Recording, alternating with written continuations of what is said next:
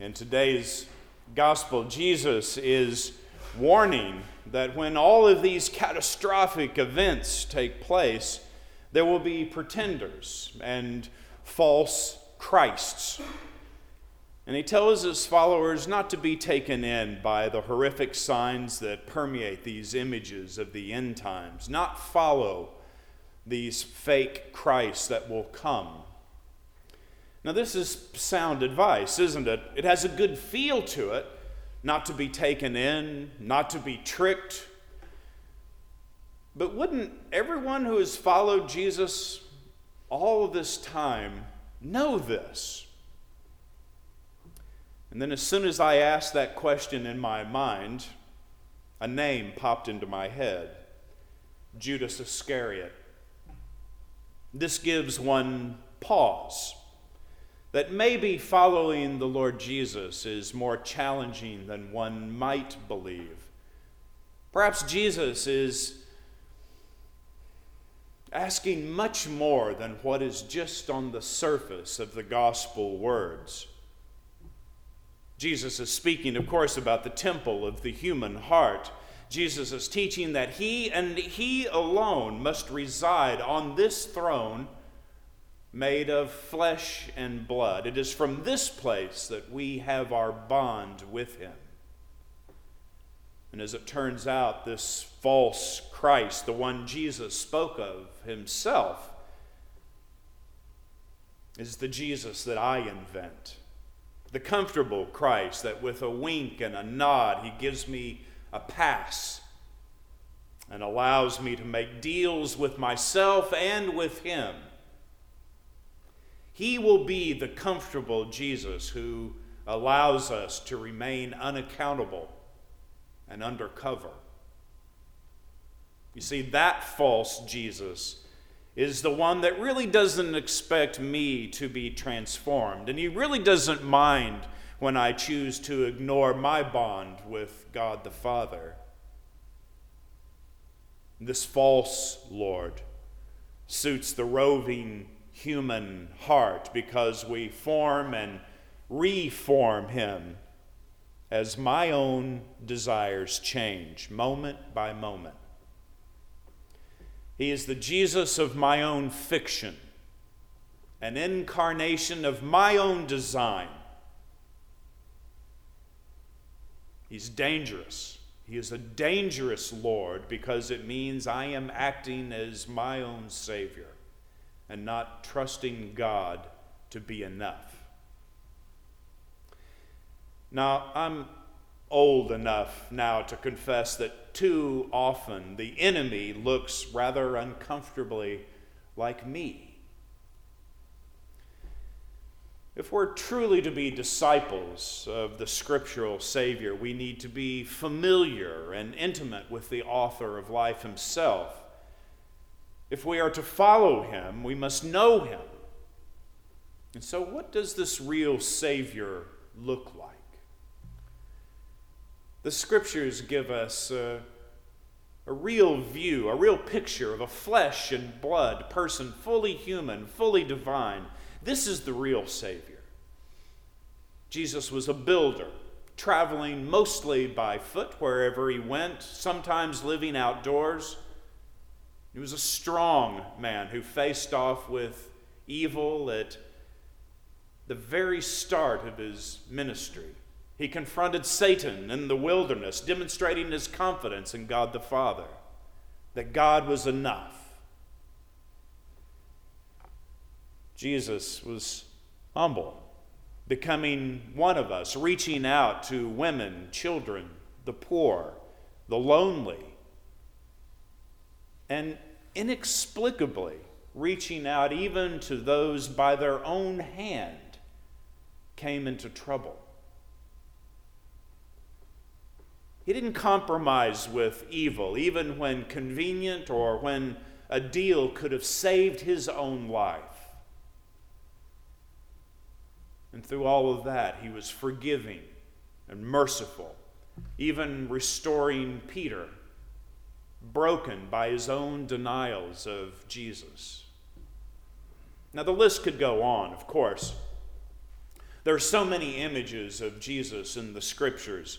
But here's the thing what we read about the Christ of his own time, this Christ is the same today and will be tomorrow and forever. This Jesus, in his own earthly ministry, he remains to this day. So you see, this is the beginning of fleshing out the real Christ. And we can also take this even further by being accountable to each other in a community of faith. You see, it's within a community that we protect ourselves from following false Christs. Jesus formed communities for this very purpose. He called regular, everyday people to live a God centered life, all through people being close to one another. And so I can tell you, as someone who's had an accountability partner since 1991, being accountable to another person or group of people, it's a powerful thing. And it can be somewhat intimidating to the uninitiated. Living in a faith community like St. Michael means that we have responsibilities as we even participate in the joys of being together in this great parish. We form our own accountability groups by staying close to each other, checking on each other when we notice our friends aren't in church and we're to be watchful about how we behave and what we say to each other. We're all called to follow the golden rule. It would seem a little off if I expect someone to treat me like I have the Holy Spirit within me, if I'm not doing the simple spade work of being in community with others who follow Christ. We all have these nice little boxes that we lever our own Jesus into. Nice, small, little boxes. We're all invited to be women and men who are developing a bond with the Savior of the Scriptures. And why is this important? Because ultimately, the Savior of our own creating, that small little thing has no power to heal or forgive. It only has the power to propel us into our own way, continue to support us in what we think is right, as opposed to what the Lord thinks is right. This little Lord makes no demands on us it has no real authority. And so as I age, I find myself having less and less time for anything that's not real. Those things that are not born of love and forgiveness, those things that don't offer a way back home, when by willfulness or happenstance I go astray, I don't have time for him anymore. The real Christ is what I crave. These things of Christ are only found in the living water of Jesus Christ, our rock and our salvation. And so, as you go about your day, know there is one reality to be found in Jesus Christ. With so much going on in our world, friends, let us draw strength and peace from the one true Lord.